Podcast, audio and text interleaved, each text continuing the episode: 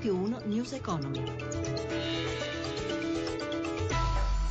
11.32, buongiorno da Giuseppe Di Marco, partenza negativa per le borse europee, Piazza Affari ha poi proseguito in calo per gli aggiornamenti. Ora ci colleghiamo con Milano, la linea a Riccardo Venchiarutti. Sì, è una mattinata negativa per le borse europee dopo la decisione della Banca Centrale del Giappone di lasciare inalterati i tassi, ma soprattutto dopo i dati sull'inflazione nel sollevante che non cresce per via di consumi bassi. Tutto ciò depresso il listino di Tokyo meno 3,61% in chiusura.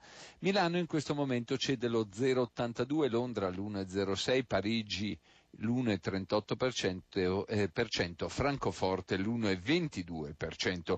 Sul listino di Piazza Fari brilla Saipem che sale del 9,5% dopo i conti migliori del previsto per la ragione opposta, cioè trimestrale deludente, Tenaris lascia più del 5%, lo spread in rialzo a 125 punti base, il cambio fra euro e dollaro a 1,1360 mentre il prezzo del petrolio Brent supera i 47 dollari al barile. Da Milano è tutto, linea Roma.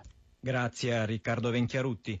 Gianmaria Gross Pietro è il nuovo presidente della prima banca italiana per capitalizzazione, intesa San Paolo. L'assemblea degli azionisti lo ha eletto con il 98% dei voti.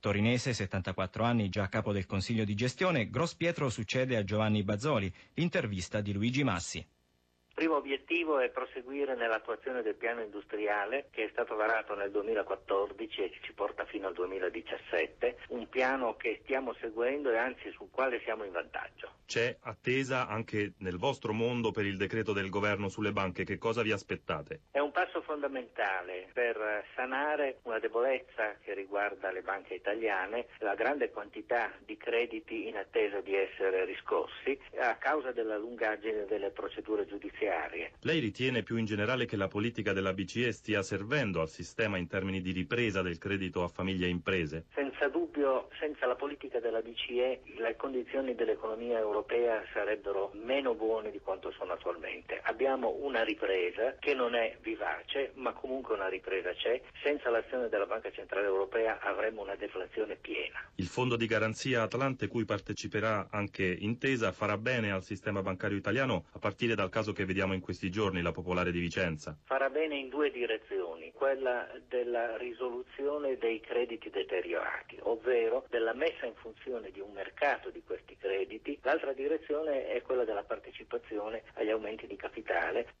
Sta per concludersi la settimana nazionale della bonifica e dell'irrigazione. Siamo alla vigilia di una fase determinante per l'attuazione della politica agricola comune, sostiene Francesco Vincenzi, presidente dell'AMBI, l'Associazione Nazionale dei Consorzi per la gestione del territorio e delle acque irrigue. Sentiamo. La settimana della bonifica ha questo spirito, lo spirito di invitare i consorziati, i cittadini a vedere quello che i consorzi di bonifica quotidianamente sul territorio nazionale fanno. Potremmo dire che l'eccessiva burocratizzazione è il pericolo più grande per l'applicazione della nuova politica agricola. Sì, purtroppo si rischia di non riuscire a spendere in tempo utile tutte le risorse, quindi è necessario, e noi mettiamo la nostra buona volontà per dare una mano alle istituzioni italiane ed europee per mettere in campo appunto questi finanziamenti che sono necessari per valorizzare, per considerare il territorio come un contenitore di valori, di occupazione e di sviluppo. Voi avete messo in campo nell'ultimo anno diverse azioni per promuovere l'ottimizzazione dell'uso dell'acqua in agricoltura. Da diverso tempo che studiamo e con la consapevolezza appunto di dover utilizzare al meglio la risorsa idrica. Per questo siamo partiti l'anno scorso a presentare un progetto, progetto si chiama Il Refrain, non è nient'altro che un consiglio irriguo all'agricoltore in funzione dell'andamento climatico, in funzione dello stadio fenologico della cultura e in funzione di quante qualità vogliamo appunto della, del prodotto finale. Ed è tutto, News Economy a cura di Roberto Pippan ritorna dopo il GR delle 17.30 per riascoltare questa puntata www.newseconomy.rai.it. Grazie a Cristina Pini per la collaborazione e a Giampiero Cacciato per la parte tecnica. Da Giuseppe Di Marco, buon proseguimento di ascolto su Radio 1. Radio 1 News Economy.